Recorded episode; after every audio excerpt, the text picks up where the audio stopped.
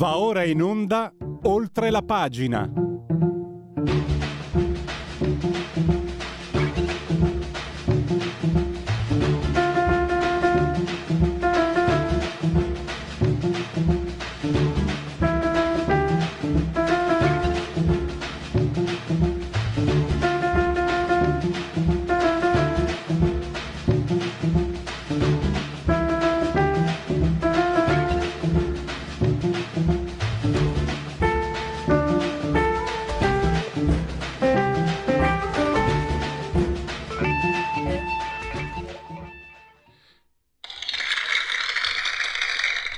Gli applausi sono dedicati alla colonna sonora, alla sigla, alla musica che accompagna la sigla di Oltre la pagina, rubrica di Radio Libertà che state ascoltando in diretta.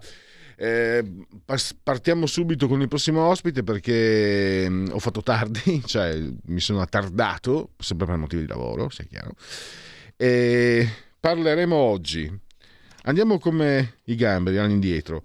Alle undici e mezza avremo l'editore Carlo Frilli, questa casa editrice eh, importante, pubblica cinquanta, cinquanta libri l'anno, ormai specializzata nei gialli, e anche per scelta di Marco Frilli, il papà che non c'è più, eh, i gialli devono essere molto eh, dentro le città.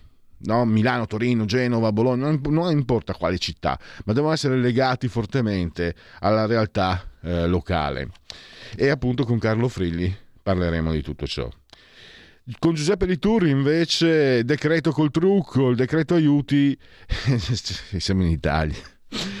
Il decreto aiuti eh, doveva prevedere anche la, mh, la proroga dei crediti di imposta, se non che nottetempo qualcuno ha inserito un cavillo che eh, ha messo un tetto ai crediti di imposta di duecentomila euro in tre anni, che per un'azienda di medie dimensioni francamente è un gioco, è una, è una, brutta, una brutta tegola. Solo in Italia. Potevano cambiarlo in sede di lettura alla Camera, potevano mettere un emendamento eh, correttivo. Perché lo potevano fare? Perché il governo ha detto ah ci siamo sbagliati, ma al prossimo decreto sistemiamo tutto. Beh, fatelo subito, no? No, niente da fare. E questo è un problema.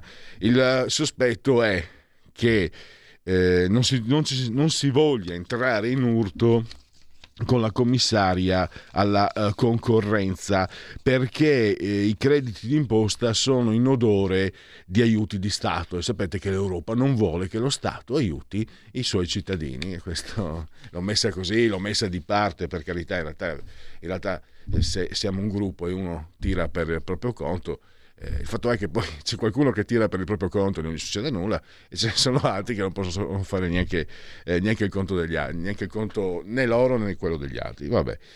E il grande centro. Allora, allora, eh, chi mi conosce lo sa. Io sono un antidemocristiano e ne, ne me, me ne traggo scioccamente vanto. Un, as, un antidemocristiano eh, naturale, proprio da bambino, non mi occupavo di politica. Però, però ieri il, l'articolo di Corrado Ocone, paragonando quello che adesso chiamano il grande centro con la democrazia cristiana, che lui ha... Uh, non credo l'abbia inventato lui, era un termine che non sentivo più da anni, democrazia cristiana, partito Stato, un partito, un grande contenitore, la balena bianca all'interno della quale, del ventre molle della quale si eh, componevano tutte le parti, anche quelle più distanti tra loro, e, mentre invece abbiamo nel grande centro è una, una solo di egoismi, di opportunismi, personaggi che aspettano di vedere come si mettono le cose per salire dalla parte sul treno che conviene a loro, che più conviene a loro. Corrado Ocone ha scritto questo brano, questo pezzo, questo articolo su Libero, lo abbiamo in uh, collegamento e lo saluto e lo ringrazio. Benvenuto Ocone, grazie per essere qui con noi. Ma eh, ovviamente era un um, riferito, diciamo così, eh, di poche righe. Però eh, appunto la sollecitazione che mh, volevo fare era questa sostanzialmente, cioè mh, si parla mh, tanto di grande centro che diventa un po' eh, un luogo salvifico, quasi salvifico, in cui finalmente l'Italia eh, si ritrova si parla di un partito di Draghi con o più probabilmente senza Draghi, ma che continui in qualche modo la sua politica, che appunto nel centro si allocherebbe, eccetera. E però eh, si dimentica che noi un grande centro eh, lo abbiamo avuto, ed era il centro della democrazia cristiana. E, e le due, mh, è un um, paragone che però eh, diciamo lascia il tempo che trova, perché le differenze sono sostanziali. Ovviamente sono differenze prima di tutto storiche, contestuali. E, e la storia della democrazia cristiana, di questo grande centro italiano, ormai mh, appartiene agli archivi, e in effetti eh, io, pure, io pure diciamo ho sempre avuto, come posso dire, una sorta di, di repulsione per la democrazia cristiana, perché la democrazia cristiana rappresentava il potere, rappresentava in qualche modo eh, la possi- l'impossibilità eh, in Italia di andare oltre eh, determinate cose. Eh, eh, mi permetta, dottor Ocone, la, la interrompo. Io credo che, che lei, ho visto anche tanti libri che lei ha scritto, lei eh, diciamo eh, ha maturato un pensiero liberale, mh, per cui direi inevitabilmente un certo modo modus agendi della democrazia cristiana eh, non può collimare, non può coincidere. Io invece le dico proprio distinto, cioè senza ragione, proprio come una bestia. Io e non sono cresciuto in una famiglia comunista, anzi, eppure ho avuto questa pulsione, quindi eh, diciamo eh, le conviene distinguersi da me, perché io sono una bestia, lei invece proprio con la ragione era, è stato, era critico eh, con, nei confronti di, di, di insomma lo statalismo democristiano. Non può certo vedere eh, concordi chi come lei ha un pensiero assolutamente liberale e a prova, eh, di, a prova però, di bomba. Però, però sostanzialmente in Italia si era creata una situazione in cui eh, c'era un forte partito comunista e una democrazia cristiana che gli faceva eh, da contraltare in qualche modo, e, e diciamo e poi grandi conservatori, grandi liberali in sostanza, tipo Montanelli, pur di non sprecare il voto, Eh, si turavano il naso, come loro dicevano, per votare l'A D C. Eh, ma in, in effetti eh, la questione, diciamo, dello statalismo democristiano è abbastanza, è abbastanza diciamo, compressa, perché la democrazia cristiana sostanzialmente eh, aveva diverse correnti, anzi è partita con una corrente schiettamente liberale. De Gasperi sostanzialmente impostò la sua politica economica proprio eh, partendo da, da una visione schiettamente liberale, che poi risaliva a Don Luigi Sturzo, che è il vero fondatore del Partito Popolare e quindi della Democrazia Cristiana. E erano degli autentici e coerenti liberali queste personalità. E poi eh, a un certo punto eh, è cresciuta molto forte la corrente di sinistra, solidaristica, che faceva capo soprattutto a Fanfani eh, in un primo momento, e, e che poi e, e in qualche modo questa corrente ha fatto sì che si parlasse pure di eh, cattocomunismo, cioè un'ideologia sostanzialmente non liberale che eh, in qualche modo vedeva i comunisti come li vedeva Moro, Come, eh, come non dei nemici da combattere aspramente, ma degli interlocutori da portare gradualmente e a partire da um, determinate condizioni nell'alveo democratico. E questa era un'analisi che partiva dal fatto che, che questo Partito Comunista Italiano era veramente forte. Quindi noi da una parte ci trovavamo mh, eh, necessitati a svolgere un ruolo occidentale, e in eh, questo la mh, democrazia cristiana garantiva, ma dall'altro si trovavamo questa, polsa, mh, questa forte pulsione a sinistra della società. E la democrazia cristiana comunque era un luogo dove si faceva politica, come tutti i partiti della Prima Repubblica si faceva politica. Ma anche nella democrazia cristiana, politica vera, cioè ci si, ci si scannava, ci si divideva, ognuno aveva la sua idea. C'era la democrazia cristiana del nord, del Veneto, che era una tradizionale zona bianca, c'era invece la democrazia eh, cristiana assistenzialista del Sud, eh, quella che poi eh, diciamo faceva capo in qualche modo a, a Gava. C'era la democrazia cristiana eh, di chi si votava D C turandosi il naso, e c'era la democrazia cristiana invece di chi credeva fermamente nei valori cattolici che, eh, che allora la D C rappresentava, diceva e, e rappresentava in qualche modo. Dottor Ocone, oggi si direbbe molto inclusiva. Ai miei tempi si sarebbe detto sta con tutti, oggi si dice inclusiva, no? Se posso dire, se posso... non era un'inclusività eh, sommatoria come potrebbe essere semmai nasce quella del grande centro. Cioè non, è una ser- non erano una serie di opportunismi, ovviamente c'era anche lo- l'opportunismo in qualche modo del contesto della politica, però, però ecco, diciamo, il grande centro non nasce attorno a un'idea. L'idea attorno a cui nasceva la democrazia cristiana era quello eh, in qualche modo di, eh, ade- eh, di un partito popolare che aderisse all'Occidente e che portasse l'Italia eh, sulla via della modernizzazione.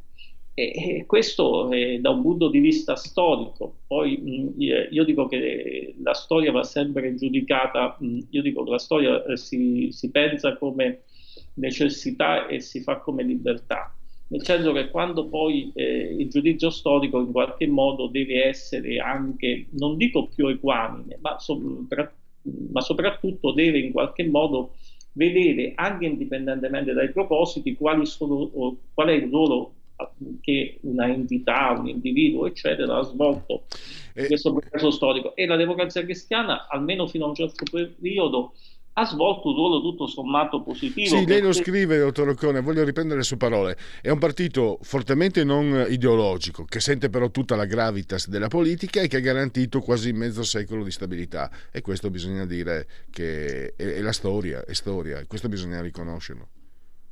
E anche, le, anche poi ovviamente la storia è, ha fatto appunto di storicizzazioni, perché anche quelle che diciamo quelle imprese fallimenti statalisti che noi pensiamo quando pensiamo alla democrazia cristiana, tipo la Cassa per il Mezzogiorno, eh, che poi nacquero sull'onda del centrosinistra, per così dire.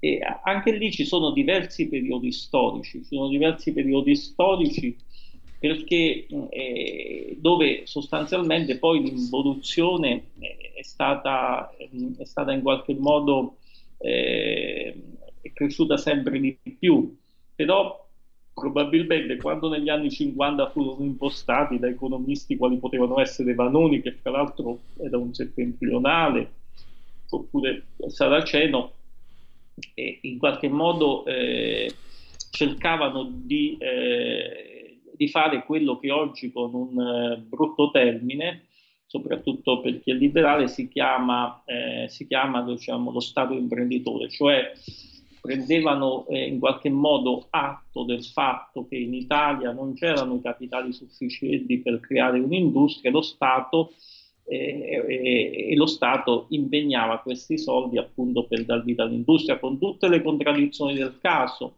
Ma anche poi c'era un altro aspetto della democrazia cristiana, che era l'aspetto, come posso dire, ehm, della sussidiarietà, cioè quindi l'attenzione al, al, al, al locale, a, a ciò che nasceva, cioè diciamo la grande eh, industria interveniva laddove mh, eh, diciamo i problemi economici non potevano essere risolti dalle piccole aziende, che all'ombra della democrazia cristiana eh, crebbero. Non è un caso che eh, lo stesso Veneto eh, lo, lo stesso Veneto era una regione bianca, perché lì c'era, una, c'era un tipo di ehm, Di, di, di democrazia cristiana molto vicino un po' all'idea di Tocqueville delle libere associazioni dei produttori, delle imprese eh, piccole e familiari, e la democrazia cristiana in qualche modo mh, era come un camaleonte, si adattava alle circostanze locali e, e, e, e lì appunto fungeva da supporto a questo mondo piccolo imprenditoriale. Dottor Ocone, eh, mi, mi permette, purtroppo abbiamo solo quattro minuti, tre minuti e mezzo, quattro.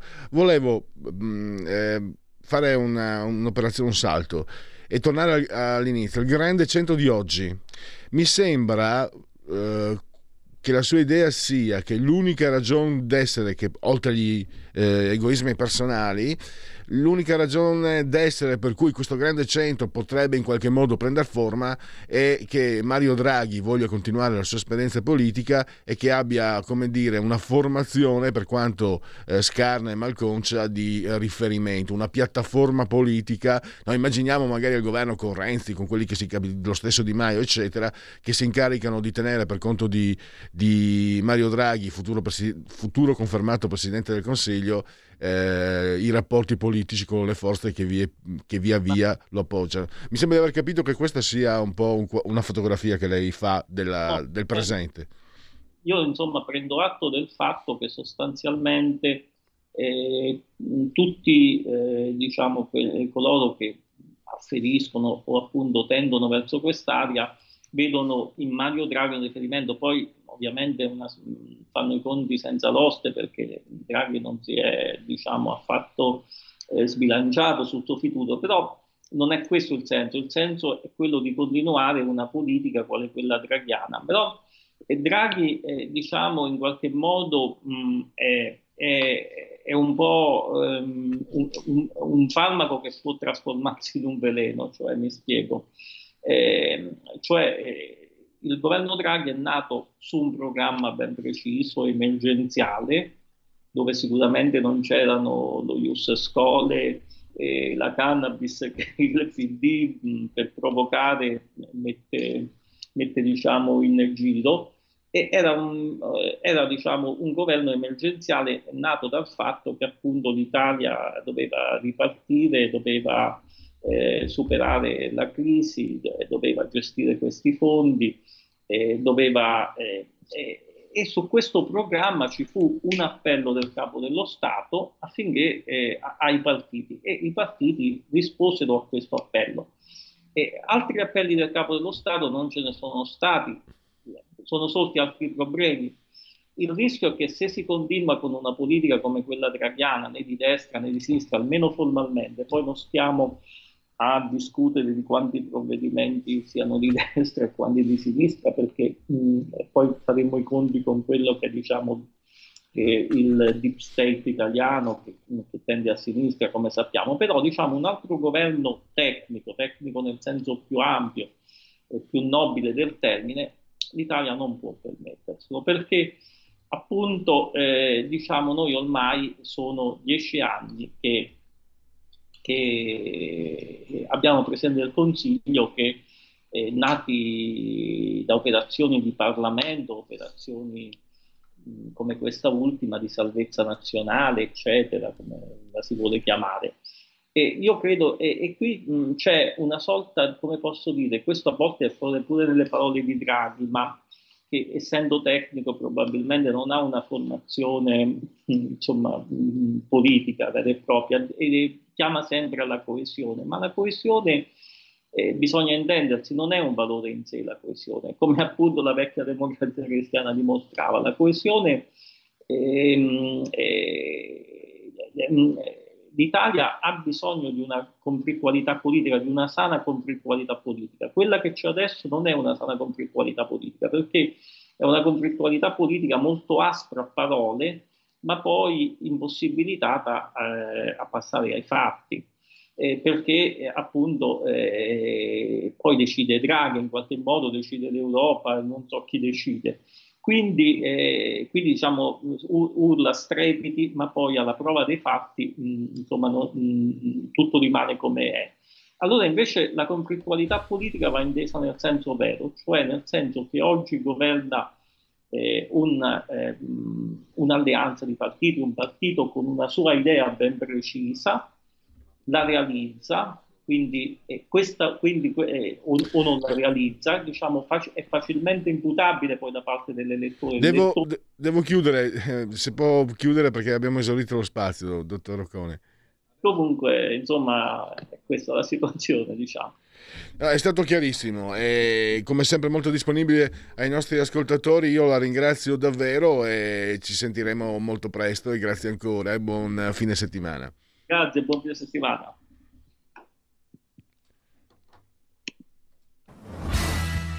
Vivo la mia vita un quarto di miglio alla volta. Non gli importa nient'altro. Per quei dieci secondi io sono libero.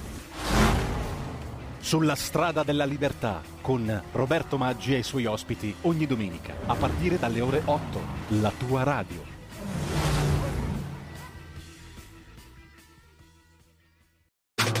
Stai ascoltando Radio Libertà, la tua voce libera, senza filtri né censura. La tua radio.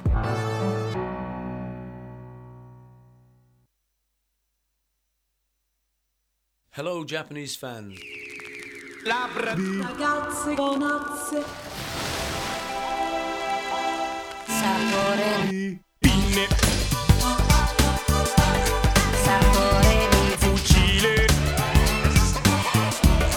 Sapore di pinne. Sapore di fucile.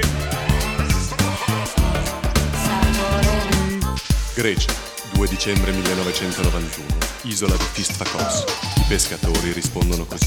E quella volta una domenica di luglio c'ero io con un collega con uno scorfano che annega e forse troppo pesce sega. Poi lo Sparta aveva perso cinque a zero con il Parma e questo dato già conferma. Teodorakis fuori forma, pescavamo a squarciagola, si levava cupo un canto. Le canzoni di Vangelis, le minchiate degli Schiantos. Poi vediamo l'isolotto, sembra quasi una leggenda. C'è il Buzuki in riva all'onda, c'è il Suzuki sulla sponda. Dopo mesi sei di mare senza mai presenza umana, ci fiondiamo sulla spiaggia che è ripiena di italiana. Sapore pinne, sapore di fucile, sapore di pinne, sapore di fucile, sapore di occhiali. Sentito il pescatore, allora è vero, due Giovanna avete... Scusate se a sto punto mi intrometto, sai chi sono? Sono Giovanna e non per prendere le difese dell'amica mia del cuore che anche a me mi fa due palle con questi scampoli d'assenza. Tuttavia mi preme dire che non è come tu credi, siamo state prima a Naxos, quindi a Sitno, Santorini, Porno Scopos, pure a Porto, giù fino ad Aramis. Poi d'un tratto la sorpresa, sai c'è un'isola deserta, due chilometri di spiaggia, ma tu il resto lo conosci, ci hai già fatto la canzone. Poi di fatti era deserta, che quel scemo che ci arriva, sono sei giorni di traghetto, strano il nome, Tisfakossi. Vabbè che pescatori sono stati un po' brighella, ma con lei di cui tu spari lo ha trovato il suo equilibrio proprio grazie a Tisfakos. Pensa un po' che alla mattina praticava dello shiatsu, pensa un po' che al pomeriggio praticava dello shiatsu, pensa un po' che dopo cena sempre dietro con sto shiatsu, shiatsu, shiatsu, shiatsu, shiatsu, shiatsu, shiatsu, shiatsu, shiatsu. Io dicevo che due palle con sta storia dello shiatsu, lei mi faccio l'equilibrio, sono autonoma e vitale, c'ho gli scampoli a manette, quando torno sono decisa che o mi laureo vado in Spagna, faccio un figlio pure shiatsu, leggo Joyce, Apollinairo, vado in Darko, scrivo un film, faccio un corso di teatro, di ceramico, di shiatsu. Questo ha detto, quindi ammettilo che te sei esagerato, te l'ho detto già un miliardo di miliardi più di volte, non volermene si affermano davvero, non ti offendere se dico che sei calvo. Sapore di pinne, sapore di fucile, sapore di pinne, sapore di fucile, sapore di perdono. A parte che tu diglielo a Giovanna che non sono mica calvo, c'ho soltanto certo sì la riga e mezzo che è un po' larga, ma comunque allora tu che mi dicesti finalmente c'ho un lavoro che mi rende soddisfatta, mi accompagna il primo giorno, non vorrei arrivare tardi, io ti dissi ti accompagno, ma il vestito sei convinta che non sia troppo vistoso, quella tua maglietta fina tanto stretta al punto che tu glissasti, mi ignorasti, ma insistesti, mi intimasti, posso andarci coi tassisti, poi alla fine andammo insieme, fu un romantico tragitto, lo sentivo che mi amavi, quando poi improvvisamente là in quell'alberatoriale tu scendesti, mi lasciasti senza un cenno di saluto, io restavo là a guardare quel tuo lieto conversare con gli autisti delle ritmo, delle alfette, delle golf, targate co, targate va, targate so, targate mi, targate buio, targate meno, targate to, targate na, targate ge, targate sa, targate fr, targate x, targate pece, defecele, me le pegare se te. Fu allora che compresi, non potevo più mentirmi, sei davvero e tu mi insegni la più amata tutte l'ore, quanto amore mi incoraggia, sei davvero la più saggia, vedi non ci faccio caso più né al greco né alla spiaggia. Senza fiato, senza bronco, cosa fai chinata su quel tronco?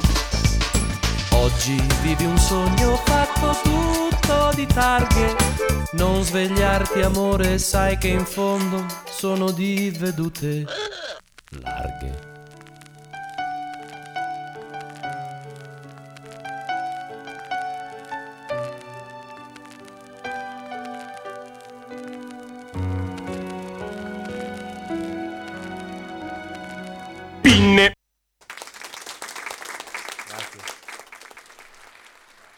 Riprendiamo la diretta qui oltre la pagina di Radio Libertà e abbiamo in collegamento Giuseppe eh, Liturri, eh, firma anche della Verità, del quotidiano La Verità e non solo. Eh, bentornato dottor Liturri, grazie come sempre di essere a nostra disposizione, anzi non nostra, dei, degli ascoltatori di Radio Libertà. Benvenuto. Grazie Pellegrini, buongiorno a lei, buongiorno a tutti gli ascoltatori.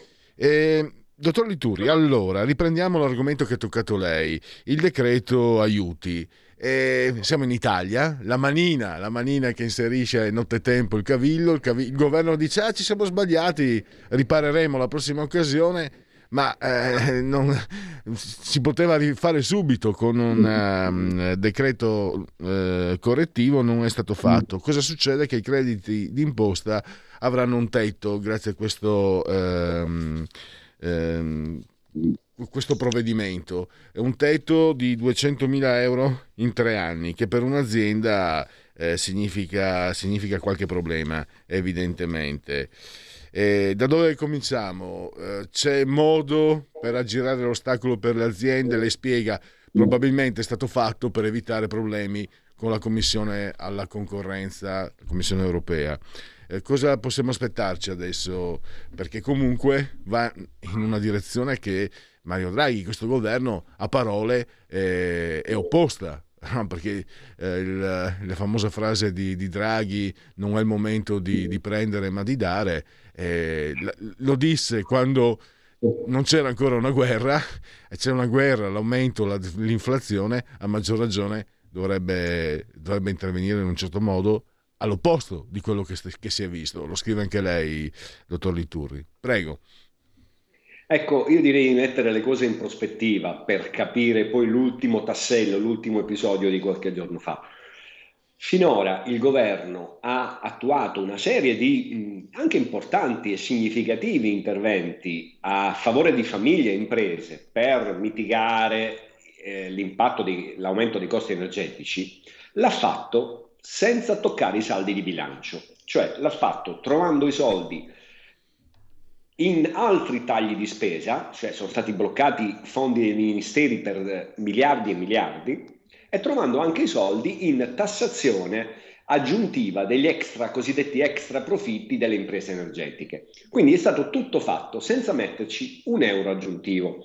Se non comprendiamo questo punto di partenza, poi è difficile spiegarci eh, la portata di quest'ultimo episodio. Qual è il problema? È che questo credito d'imposta, che vale anche il venticinque per cento, fino al venticinque per cento per le imprese energivore e gasivore, mm. sta cominciando a costare molto alle casse dello Stato. E proprio come ha detto ieri pomeriggio il ministro Giancarlo Giorgetti al Senato, ha dovuto purtroppo ammettere, non ci sono soldi. Allora, Eh, le norme non nascono nel campo dei miracoli, no? non, eh, qualcuno le scrive, qualcuno le mette negli atti, eh, solo che nessuno se ne vuole attribuire la paternità. Durante l'esame parlamentare qualcuno ha infilato questo tetto massimo, rendendo sostanzialmente nullo il beneficio, perché, l'ha appena detto lei, ma vale ripeterlo, duecentomila euro in tre anni, anche per una media impresa, che tra l'altro da quei duecentomila euro eh, può assorbire anche altre voci agevolative, beh, significa eh, sostanzialmente depotenziare tutto. Allora, chi ci ascolta deve sapere che eh, abbiamo finora grattato il fondo del barile, ora non ce n'è più e non sanno come dircelo. Questa è l'amara realtà. Se poi ci aggiungiamo il fatto che la Commissione guarda questi aiuti con l'occhio strabico, l'occhio purtroppo deviato del timore di violazione degli aiuti di Stato, e a questo punto la, veramente la tempesta è perfetta, cioè raggiungiamo problemi a problemi. E, e io ripeto, quando ieri pomeriggio ho letto proprio la dichiarazione testuale eh, in Senato del ministro Giorgetti, che ha fatto un giro di parole incredibile, la, la, la lingua italiana a volte permette delle, dei voli pindarici fantastici, eh, quando avrebbe potuto dire, così, parlando tra amici, signori, non ci sono più soldi. Dovevamo trovare uno strumento per metterci un tetto, c'era questa norma sugli aiuti di Stato, qualcuno dal Ministero l'ha presa e l'ha buttata là, perché è così che doveva andare. Allora, eh, il, poi ieri il decreto aiuti, aiuti passa, lei ha spiegato anche nel suo articolo che al Senato eh, ci sono tempi to- troppo contingentati, quindi eh, non, non, proprio non c'è più spazio neanche per il, il gol in zona Cesarini. Ecco, ora ci interroghiamo, e ora cosa accade?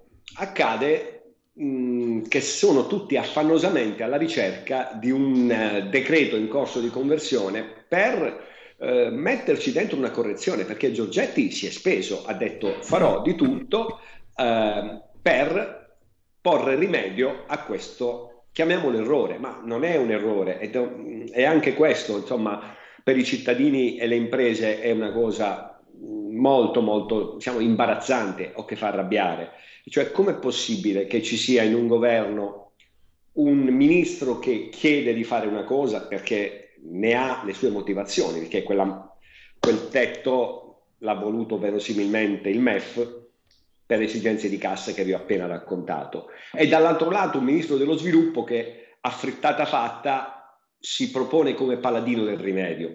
Non è un bello spettacolo, perché di mezzo ci sono i bilanci delle imprese e delle famiglie. Allora, considerato che questo decreto aiuti andrà in conversione sostanzialmente blindato, perché il sedici luglio è arrivato e ci deve passare al Senato, dove non è possibile un'ulteriore modifica che imporrebbe il ritorno alla Camera, ci sono un paio di decreti, uno probabilmente, che potrebbero ospitare, potrebbero, sottolineo, questa norma correttiva della precedente norma imputabile alla manina, che però così, così non è, non c'è una manina, c'è una ben deliberata volontà di fare delle cose e senza che nessuno si assuma le responsabilità. Quindi è probabile che ci sia un altro decreto in lavorazione, il cosiddetto decreto semplificazioni, che potrebbe accogliere una modifica, ma non è sicuro che ciò accada. Eh, eh e quindi? Cosa... Eh, Quindi, quindi eh, il problema è enorme, e allora a questo punto io devo trarre una conclusione, una conclusione che tra l'altro mi mh, condividevo proprio stamattina con un imprenditore che mi chiamava arrabbiatissimo, perché prima di arrivare alla conclusione sottolineo un fatto: questi crediti d'imposta erano stati concessi per il primo e secondo trimestre duemilaventidue, quindi per le imprese energivore e gasivore e anche per quelle non energivore e non gasivore, purché con potenza impegnata superiore a sedici virgola cinque chilowatt, insomma la classica aziendina italiana.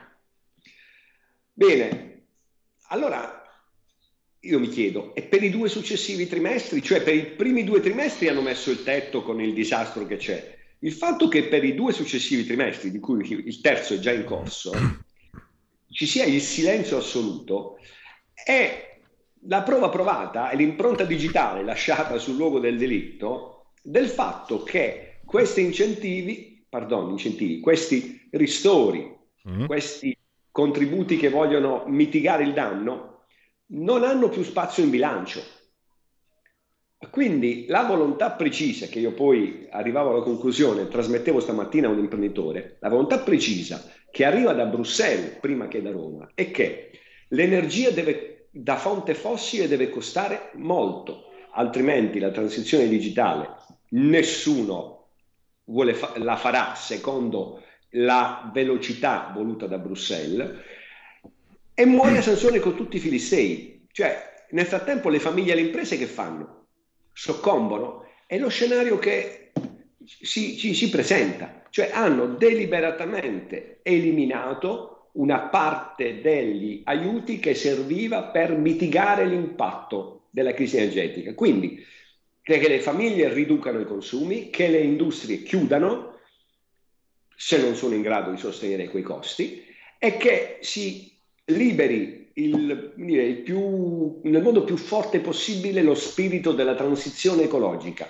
Poi andremo tutti a mangiare a casa del commissario Timmermans, che vuole tutto questo senza capire che nel frattempo c'è di mezzo il eh, la sopravvivenza di imprese. Eh, dottor Liturri, un altro punto nella parte conclusiva del suo articolo eh, spiega che comunque in ogni caso non è stato, non è chiaro eh, chi riguarderà cosa o cosa riguarderà chi. Eh, mi rivolgo, mh, sto pensando alle aziende, cioè quali saranno magari le tipologie aziendali più interessate. Si sospetta le, appunto le, le aziende energivore, mm. però non, non, non è chiaro, quindi e questo è un ulteriore indizio che il provvedimento del governo sia stato voluto, non mm. un errore, non un errore di sbaglio, come si diceva a scuola quando eravamo piccoli.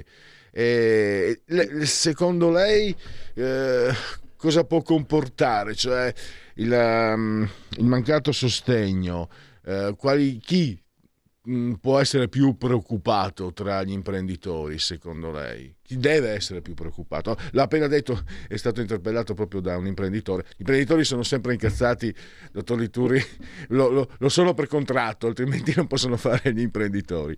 Prego.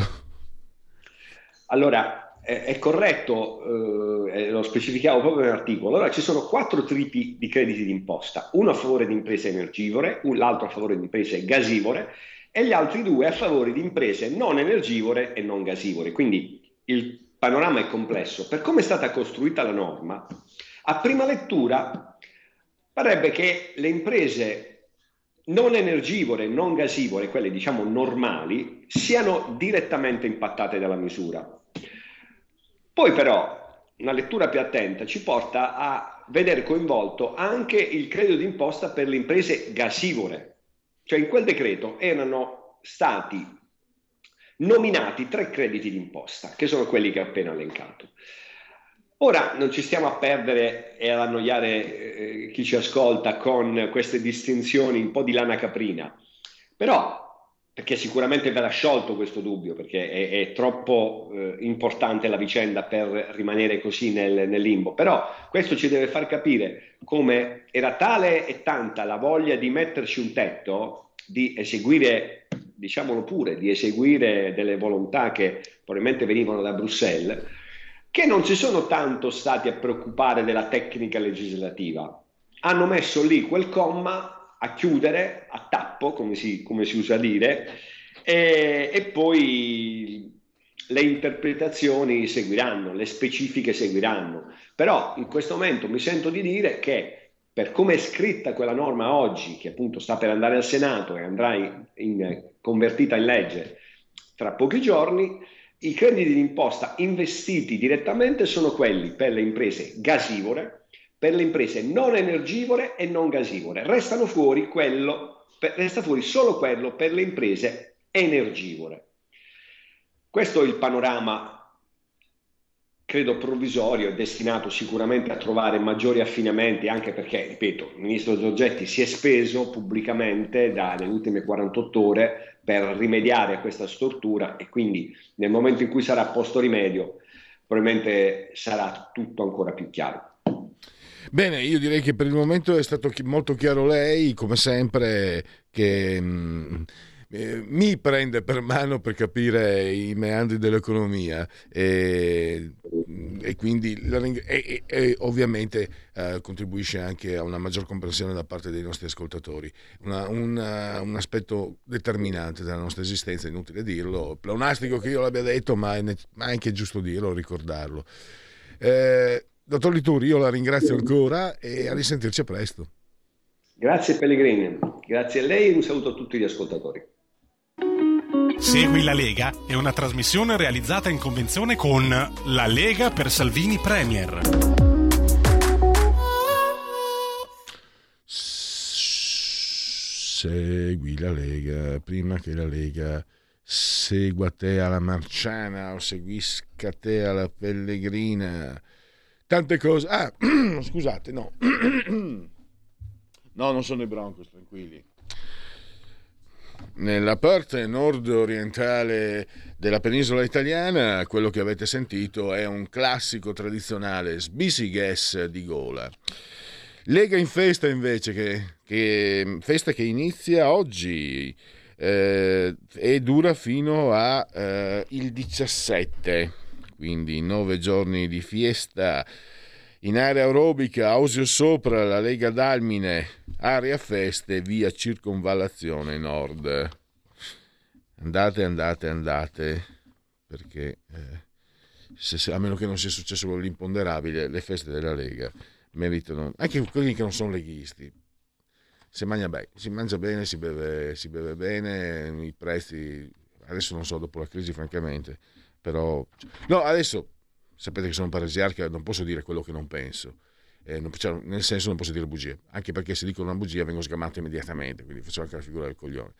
Sinceramente, magari capitavano amici non leghisti, ovvio, chiaramente non, non dei centri sociali, non ho amici tra, centri, tra i componenti, tra le bestioline dei centri sociali. Le chiamo bestioline, ma chiedo veramente scusa e perdono alle, besti- alle bestioline. Li ho visti io, puzzano quelli dei centri sociali, hanno odore di stallatico addosso. C'era la foto centro sociale qui a Milano, avevano il topo col guinzaglio, e quindi scusate, scusate bestioline, povero quel topo, pensate un po'. E eh, dicevo, persone comunque non in dedite alla politica, magari non votavano, non votavano, che ne so, tipo Forza Italia, queste cose, e dicevano, parlavano bene della festa, erano contenti, erano soddisfatti per la qualità e per, e per il clima in, in genere, perché non solo politica nelle feste della Lega. Eh? Allora, eh, la festa, d- no la festa, scusate, no, prima festa della Lega Valenza, domenica alle diciannove e trenta c'è la cena, eh, a partire dalle diciannove e trenta, seguire musica e danze. Sindaco Maurizio Ordone, il segretario di sezione Daniele Boccardi, consigliere regionale Daniele Poggio, l'onorevole Lino Pettazzi e Riccardo Molinari, il presidente dei parlamentari eh, leghisti. Ritornando a legaonline punto it, scritto legaonline punto it, vi potete scrivere su, da questo sito, molto semplice, dieci euro che si possono versare tranquillamente anche tramite PayPal, senza nemmeno usare la necessità di essere iscritti a PayPal.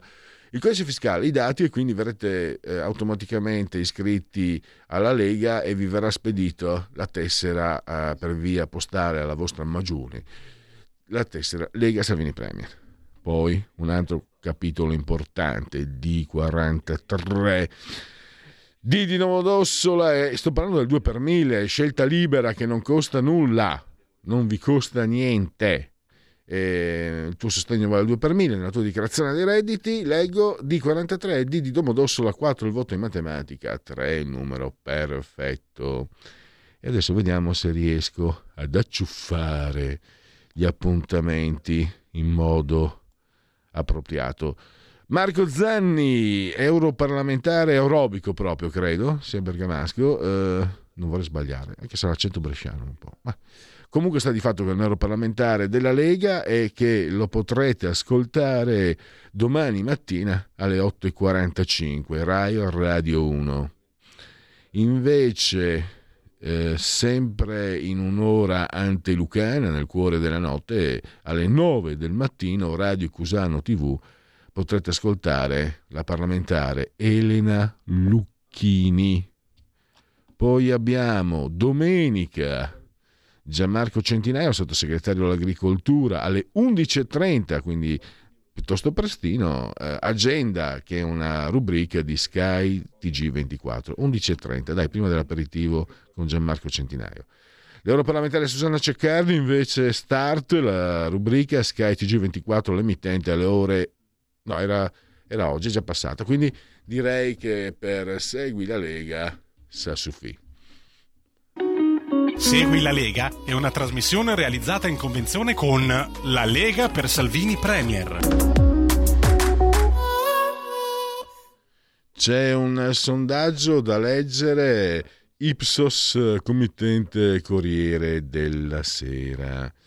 Allora abbiamo, eh, se si votasse eh, oggi eh, avremmo il P D al venti virgola otto per cento, i cinque Stelle al dodici virgola uno per cento, Calenda al tre virgola otto per cento, Renzi al due per cento, Lega al quindici per cento, Forza Italia nove virgola otto per cento, Fratelli d'Italia al venti per cento. E poi il giudizio su, sul governo eh, da, da zero a cento, cinquantacinque, non raggiunge la sufficienza, e sei meno per Draghi, cinquantanove. Il gradimento dei leaders Giorgia Meloni trentacinque, Conte trentuno, Speranza trentuno, Letta ventotto, Berlusconi ventisette, Bonini venti, Bonino ventisei, Salvini venticinque, Di Maio ventiquattro, Calenda ventiquattro, Paragone para, vai, gli tre leader di partito, vabbè, ventitré, Totti ventitré, Fratoiani diciotto, Bonelli diciassette, Lupi sedici, eh, Lupi con la P sola, Matteo Renzi quattordici. Eh, le elezioni, che opinione si è fatto al proposito? Penso che siano state vinte dal centro-sinistra, o penso al diciannove per cento, penso che siano state vinte dal centro-destra, il quattro per cento. Penso che i risultati siano molto eterogenei, quattordici per cento. Penso che abbiano perso tutti, venti per cento, visto il livello di estensione. Ho seguito i risultati, ma non saprei dire, otto per cento. Non ho seguito i risultati, non sono informato, trentacinque per cento. Eh, secondo lei queste elezioni amministrative hanno avuto un carattere solo locale? Non è possibile ricavarne tendenze di voto nazionali, lo pensa il trentatré per cento. Hanno evidenziato delle tendenze di voto nazionali di cui i partiti dovrebbero tener conto, trentadue per cento. Non sa, non sa, non sa, dice il poeta, cantava il poeta di Asti, trentacinque per cento. Anche se poi... Ah, è un segnale eh, basso livello di affluenza, cinquantatré per cento, un segnale preoccupante causato soprattutto dalla delusione e dalla sfiducia, cinquantatré per cento lo pensa. È un segnale preoccupante causato soprattutto dalla limitata conoscenza e qualità di molti candidati sindaco e dalla scarsa conoscenza e comprensione dei quesiti referendari, quindici per cento. È un segnale preoccupante ma comune alla maggior parte delle democrazie europee occidentali, cinque per cento. È un fatto tutto sommato normale tenendo conto del periodo estivo, eccetera. Qui eh, sette per cento non hanno tenuto conto anche il fatto di un, eh, del, dello svolgimento temporale, cioè un giorno solo. Quindi possiamo togliere la condivision e qua aspetta, chiudiamo tutto. Eh, no, non c'è tempo per i gentili, ci facciamo gli ultimi cinque minuti. C'è tempo per chiudere questo questa seconda parte di Oltre la Pagina. Beh, qualche aggiornamento, vediamo l'Ansa. Eh, Conte sul D L aiuti, ok alla Camera, al Senato vediamo. Complimenti. Eh, nuove migrazioni causate da guerra e crisi del clima, lo dice Mattarella a proposito di D C. Il super bonus blocca il D L aiuti, tutti per la fiducia tra le cinque Stelle. Draghi e Erdogan uniti su Kiev, resta il nodo dei migranti. Di questo patto Italia-Turchia posso anticiparvi, ne parleremo con l'ottimo Andrea Muratore lunedì alle undici e trentacinque, molto interessante. Eh, Realpolitik direi, Sky. E poi Corriere, Shinzo Abe è morto, ah il, l'ex leader è ucciso in un attentato. Eh, l'attentatore ha detto che era insoddisfatto. Covid, cos'è l'imprinting immunitario e come influisce su reinfezioni e vaccinazioni.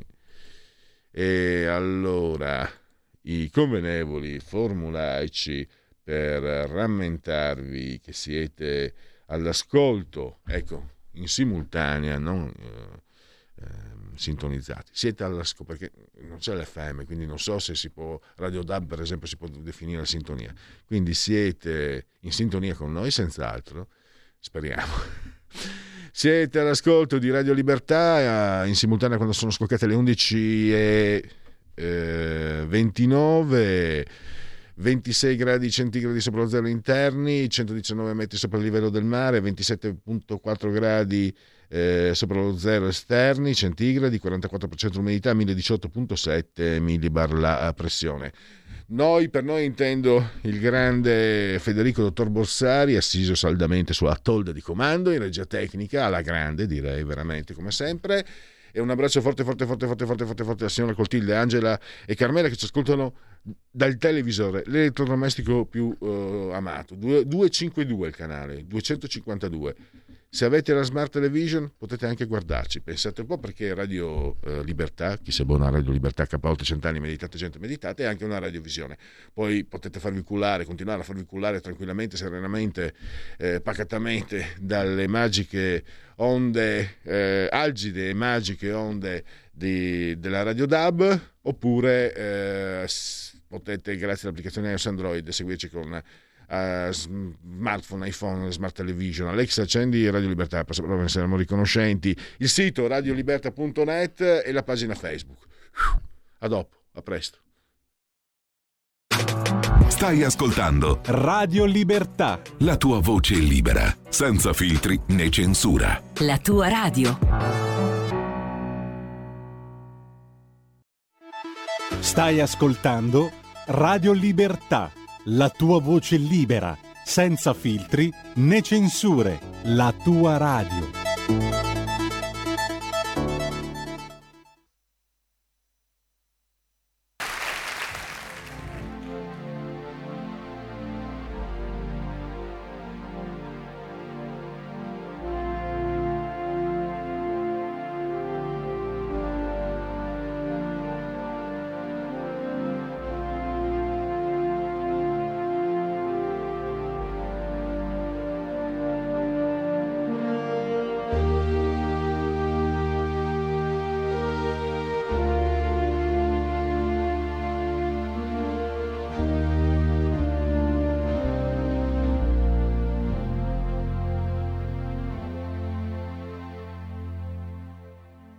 Lei dorme ancora,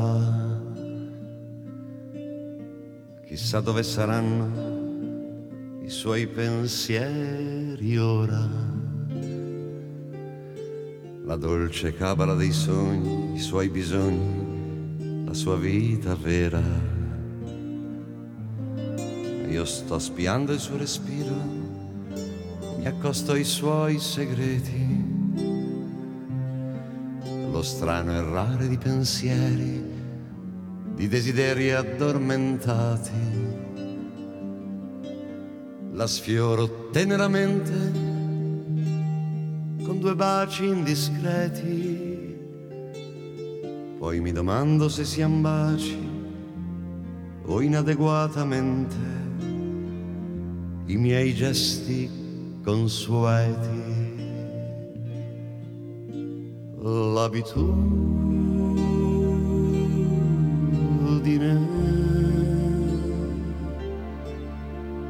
l'abitudine.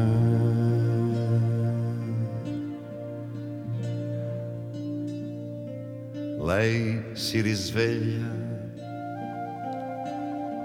con gli occhi semichiusi, mi guarda poi sbadiglia. Avverto quasi all'improvviso sul suo viso una assonnata voglia, e con gran naturalezza noi facciamo l'amore. Poi mi discosto col sorriso di chi ha un leggero pudore. Non mi domando nemmeno cosa c'è sul mio viso, se c'è l'amore di un uomo oppure l'abbandono di un corpo in riposo. L'abitudine, l'abitudine.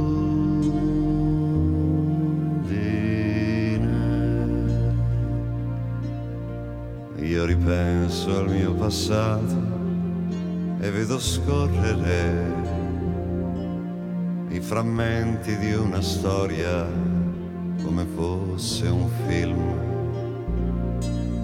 Ho affrontato tante cose, le più tristi e dolorose, con un'imprevedibile energia. Ma sono i gesti abituali che mi fanno paura. Questa mia vita ripetuta è diventata la mia seconda natura. Non ci si può liberare dall'abitudine buttandola fuori dalla finestra. Bisogna farle scendere le scale un gradino alla volta. L'abitudine,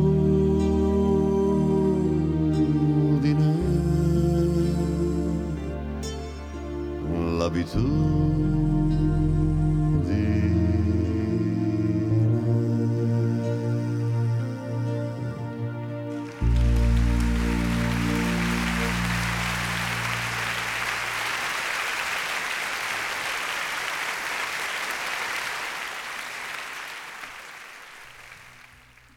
Applausi quindi per Giorgio Geber, che come tutte le settimane chiude lo spazio dedicato alla proposta musicale all'interno di eh, questa rubrica, di questa trasmissione che si chiama Oltre la Pagina, che va in onda ehm, su Radio Libertà. E oggi, venerdì, come tutti i venerdì, la rubrica eh, Parola di Scrittore, una rubrica, lo sapete, che si avvale dell'imprescindibile collaborazione di Patrizia Gallini di Ardèche Comunicazione. E oggi abbiamo l'editore, perché eh, praticamente tutti i nostri ospiti eh, pubblicano i libri con Fratelli Frilli Editore. Noi abbiamo Carlo, e lo saluto e lo ringrazio naturalmente per essere qui eh, ai nostri microfoni. Benvenuto Carlo.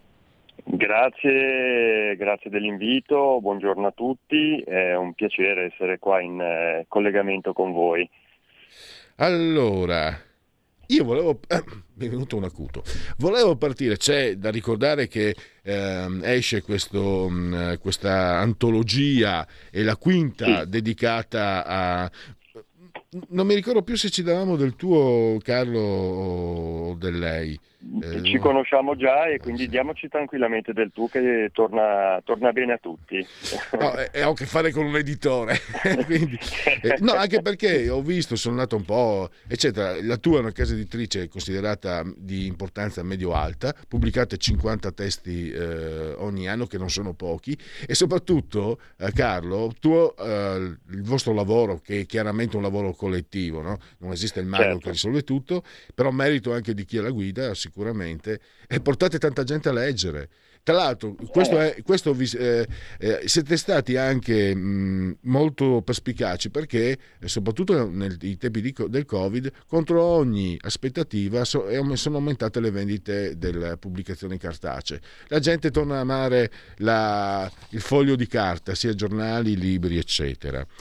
E allora vogliamo ripercorrere eh, Carlo in questi ventidue anni, nel duemila, e voi eravate partiti con libri denuncia addirittura, no? Il sindaco, l'avventura politica di un medico di Paolo Cornaglia Ferraris, poi, è vero. E poi siete approdati, eh, siete un po' insomma i padroni di casa del giallo italiano, siete, siete diventati sì. i padroni di casa del giallo italiano.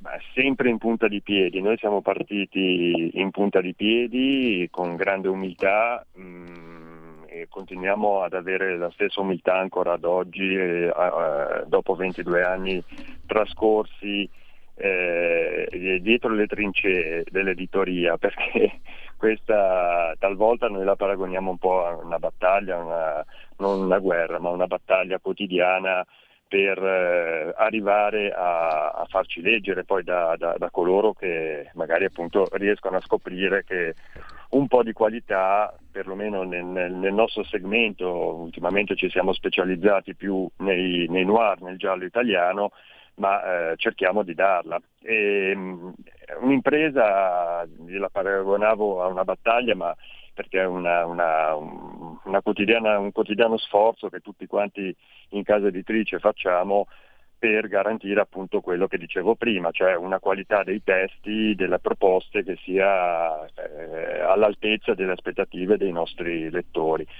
Finora siamo riusciti in questo, fortunatamente, quindi come dicevi tu, ci siamo riusciti a pian pianino, con, con grande impegno, a ritagliare un, uno spazio È importante, importante perché è un, uno spazio che non si conquista con, con facilità, ma è uno spazio sempre più, come dire, alla portata di quegli autori che per noi eh, oramai rappresentano, come dire, il, il cuore vivente, no, della casa editrice, e il merito è, è principalmente loro, oltre che dei lettori che poi ci seguono chiaramente, no? Mm. Ci tengo a precisare, eh, io ho detto padrone di casa del giallo italiano, non è sì. autoreferenzialità di Carlo Frilli, è una no. mia, è una mia, è una mia eh, visione. Per, per, anche sai perché Carlo? Io non sono un addetto ai lavori, però un po' insomma, è un po' sì, come giornalista, eccetera, addetto stampa a suo tempo. Eh, c'è grande coerenza. Io vedo, sai cosa? Perché mi sono permesso di dire padroni di casa, avete una grande coerenza nelle scelte, sì. anche la coerenza grafica che è molto importante, cioè ah, un, beh, certo. un lavoro che, che, che denota eh, cura e costanza, E, e questo fa non solo allora la, la, la, la casa del giallo italiano, ma anche proprio una, una casa editrice con, con i controfiocchi, seria, molto molto seria. Certo, le vendite lo dimostrano, però io ho l'impressione sì. che sia anche a prescindere dalle vendite per, è, è giusto certo. che vi arridano, però mi sembra che queste scelte fanno parte di, una, di scelte professionali, di, di opzioni che fanno parte proprio di, eh, di, di voi, della, della tua famiglia e di quelli che lavorano, certo. e di quelli che lavorano con voi. E volevo capire, tuo padre, se non ricordo male, ha optato per la, per la scelta, la direttiva, l'unica mi sembra un po', no? Eh, ambientare in gia- i gialli sempre in una città italiana. Eh, mm. Io credo che sia un ingrediente, Panda Po, Panda Po avrebbe detto l'ingrediente segreto, perché credo, sai perché, te lo dico anche da, da lettore.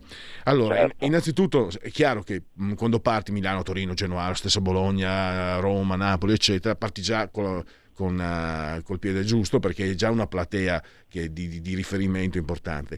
Ma per esempio, io sono un immigrato, vengo dal nord-est, no? Qui a Milano, cioè mm-hmm. il romanzo su Milano, il romanzo mi incuriosisce anche il fatto stesso che attraverso quelle pagine eh, posso sì. entrare nella, in una città che, ma Milano è una città che comunque dove ci vivo ormai da anni, beh se no Genova dove pensa e me ne vergogno, mi vergogno, non lo vi, so che è bellissimo, amici ai, genovesi ai, ai. E vengo eh io sono un orso che non esce dalla, dall'antro, ma io vengo a Genova, eh, genovesi siete avvisati, anche se, anche se mi dicono che il tratto di strada lì eh, sia, sia problematico, è un po', un po' problematico specialmente in questo periodo, ahimè eh, ma allora torniamo invece su questa scelta eh, sì. come, come, come è stata elaborata, costruita da, da, da tuo padre, da certo. voi, da voi che la state continuando alla grande. Allora, eh, tanto premetto una cosa, che eh, come dicevi tu, la soddisfazione deriva anche dalle vendite, eh, gli editori, tutti gli editori, dal più grosso al più piccolino, al medio, eccetera, eccetera, non vivono di aria, non vivono solo della gratificazione di essere apprezzati in qualità di editori. Io lo dico sempre, in qualsiasi modo vogliate leggere, leggete, perché è comunque un qualcosa che Eh, dà valore a un tessuto importantissimo che è quello dell'editoria italiana, che è un po' il fiore all'occhiello della, della nostra, del nostro paese, quindi andrebbe davvero eh, rivalutato da parte di tutti quella che è la cultura, e non parlo soltanto per tirare l'acqua al mio mulino chiaramente, ma proprio perché c'è sempre più bisogno invece di eh, andare a intercettare eh, lettori e quindi arricchire quello che è il patrimonio eh, culturale di ogni singola persona.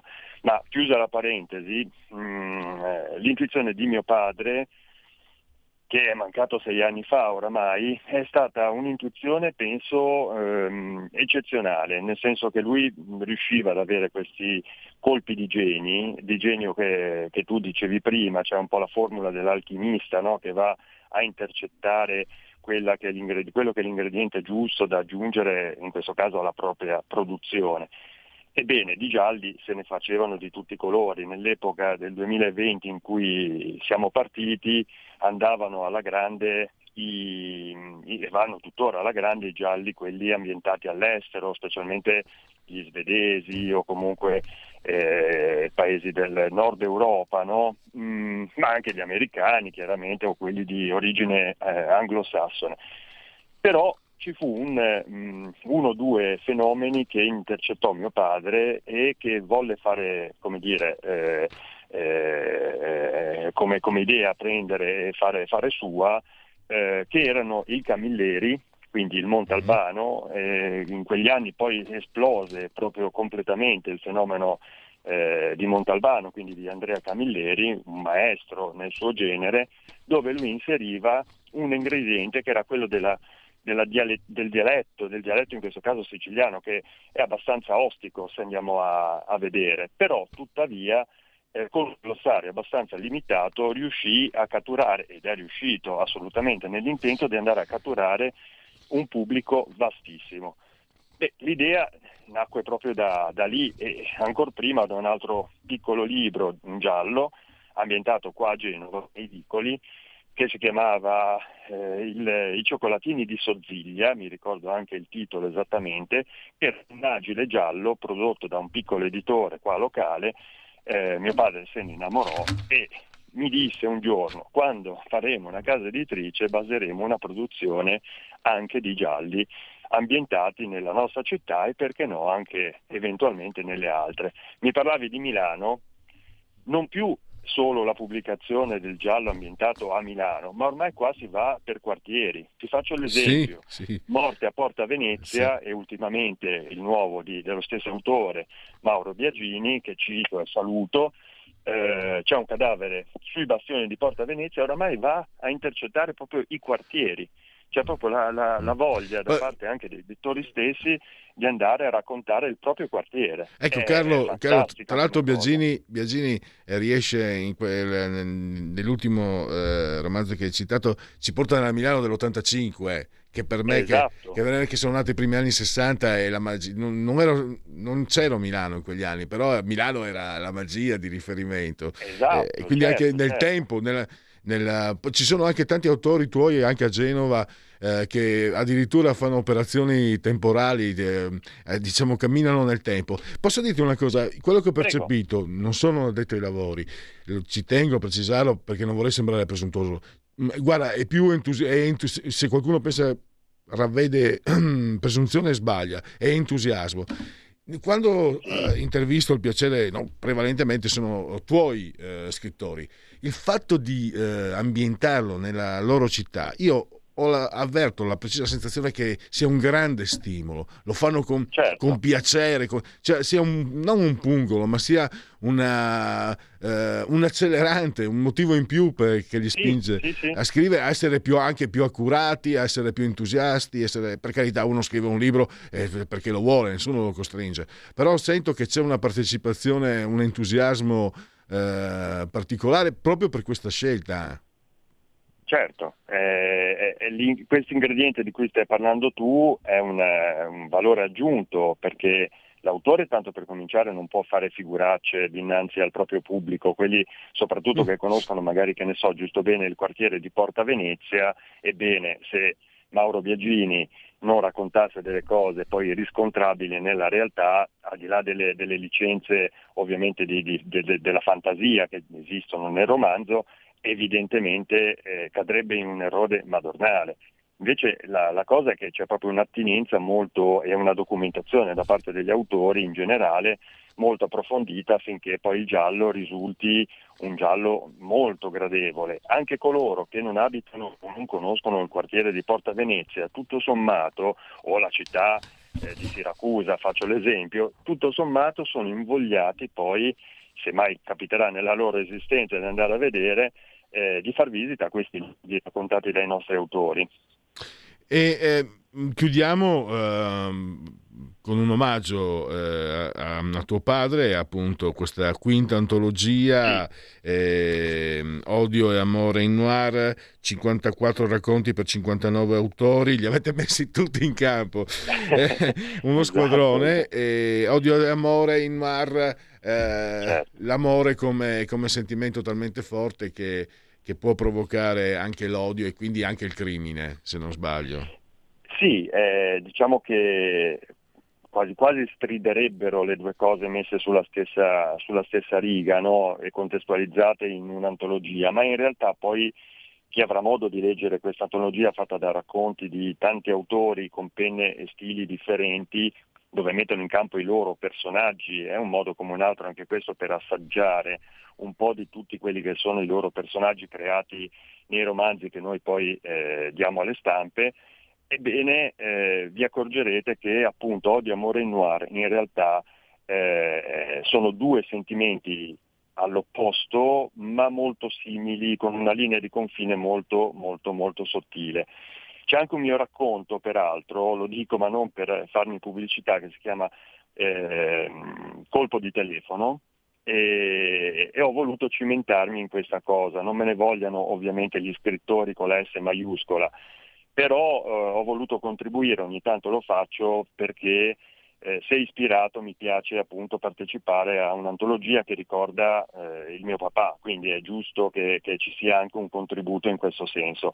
La prefazione è curata dalla, da una delle autrici per noi più importanti, che è Maria Masella, e saluto anche lei, un'autrice da scoprire a livello internazionale, lasciatemi dire, ma perché è veramente molto molto brava, ha una produzione, una iperproduzione di eh, romanzi gialli, tutti di grandissimo successo, e quindi anche questo è un autore e un motivo in più per andare a leggersi questa nuova antologia.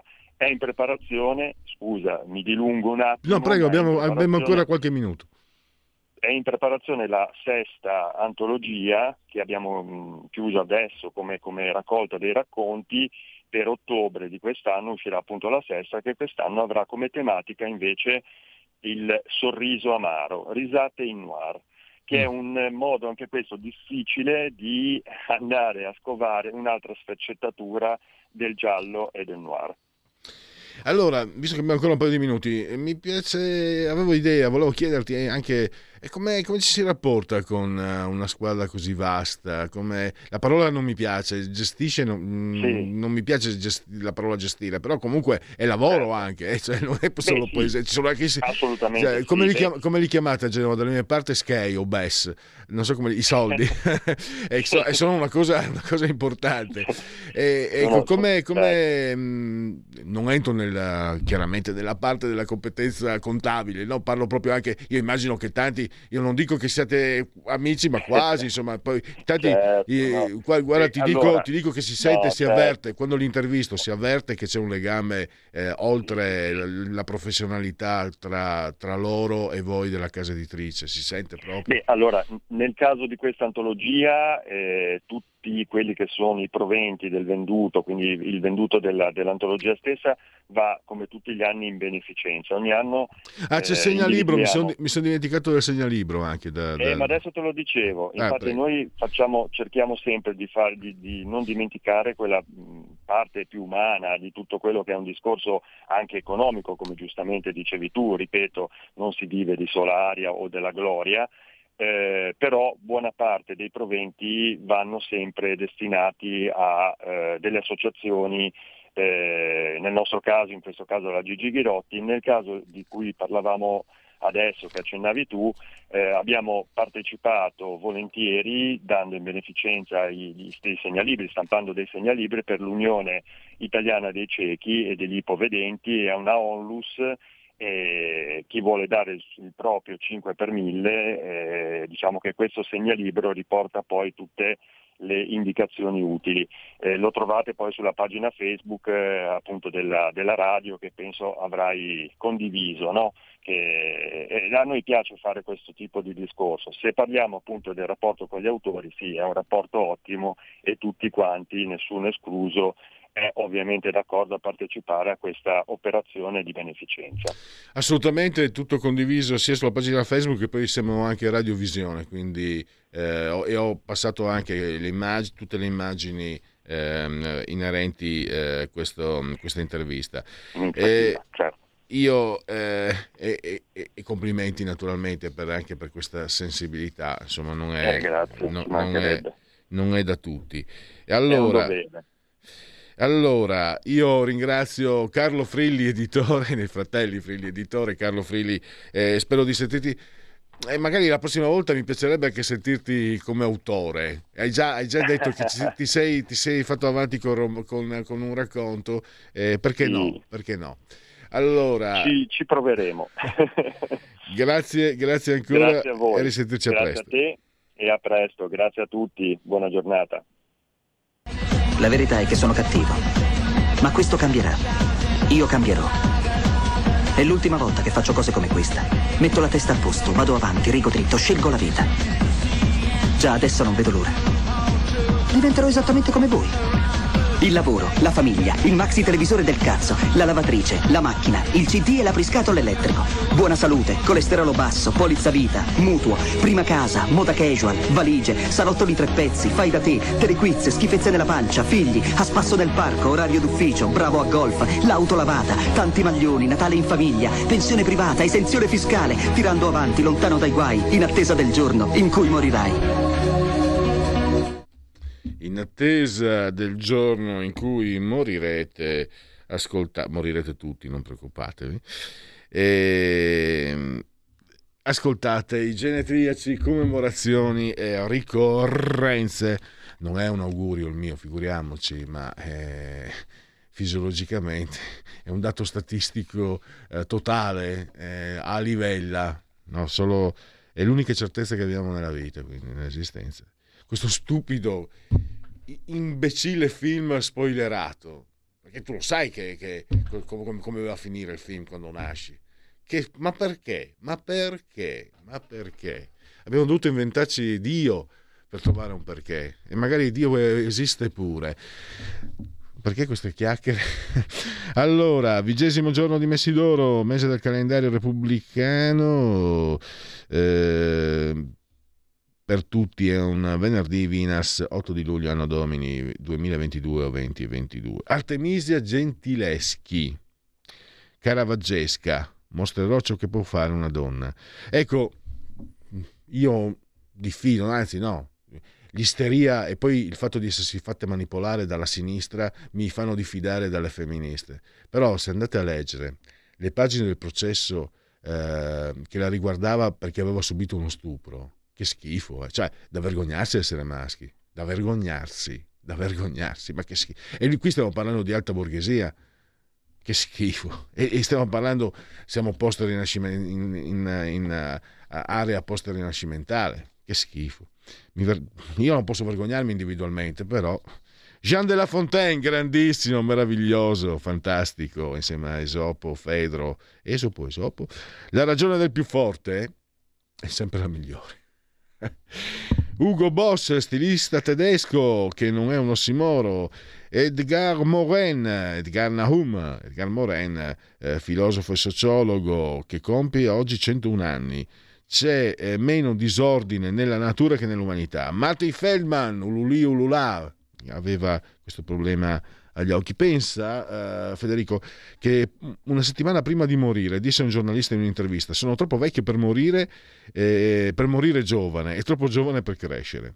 Grande. Attilio Schneck, che fu presidente della provincia di Vicenza per la Lega e con la Lega, eh, Deborah Zerbi, eh, Kim Derby, il Grinta e Fragole Sangue, poi Donatella Rettore, il cobra non è un serpente, dammi una lametta che mi schioppo le vene, da Castelfranco Veneto, Kevin Bacon, devi essere un bravo ragazzo, eh, dover essere un bravo ragazzo è il lavoro più duro al mondo quando non lo sei, Mystic River, Max Cavallari, i fichi d'India, trecentocinquanta bottiglie di vino pregiato vuote per astemi ricchi. E poi non mi ricordo se lui o no, l'altro inter... Bruno Arena deve essere interista, Max Cavallari non lo so, è stato giocatore dell'Inter. Robbie Keane, giocatore irlandese con poca fortuna all'epoca, era giovane e non, non andarono le cose per il meglio. Grazie, c'è Malika Zambelli, stai calma, quindi state lì. Grazie al grande Federico, dottor Borsari, splendidamente sulla tolla di comando della regia tecnica. Grazie alla vostra gentilezza, squisitezza e generosità che vi ha portati a scegliere, a votare per oltre la pagina di Radio Libertà. Buon fine settimana.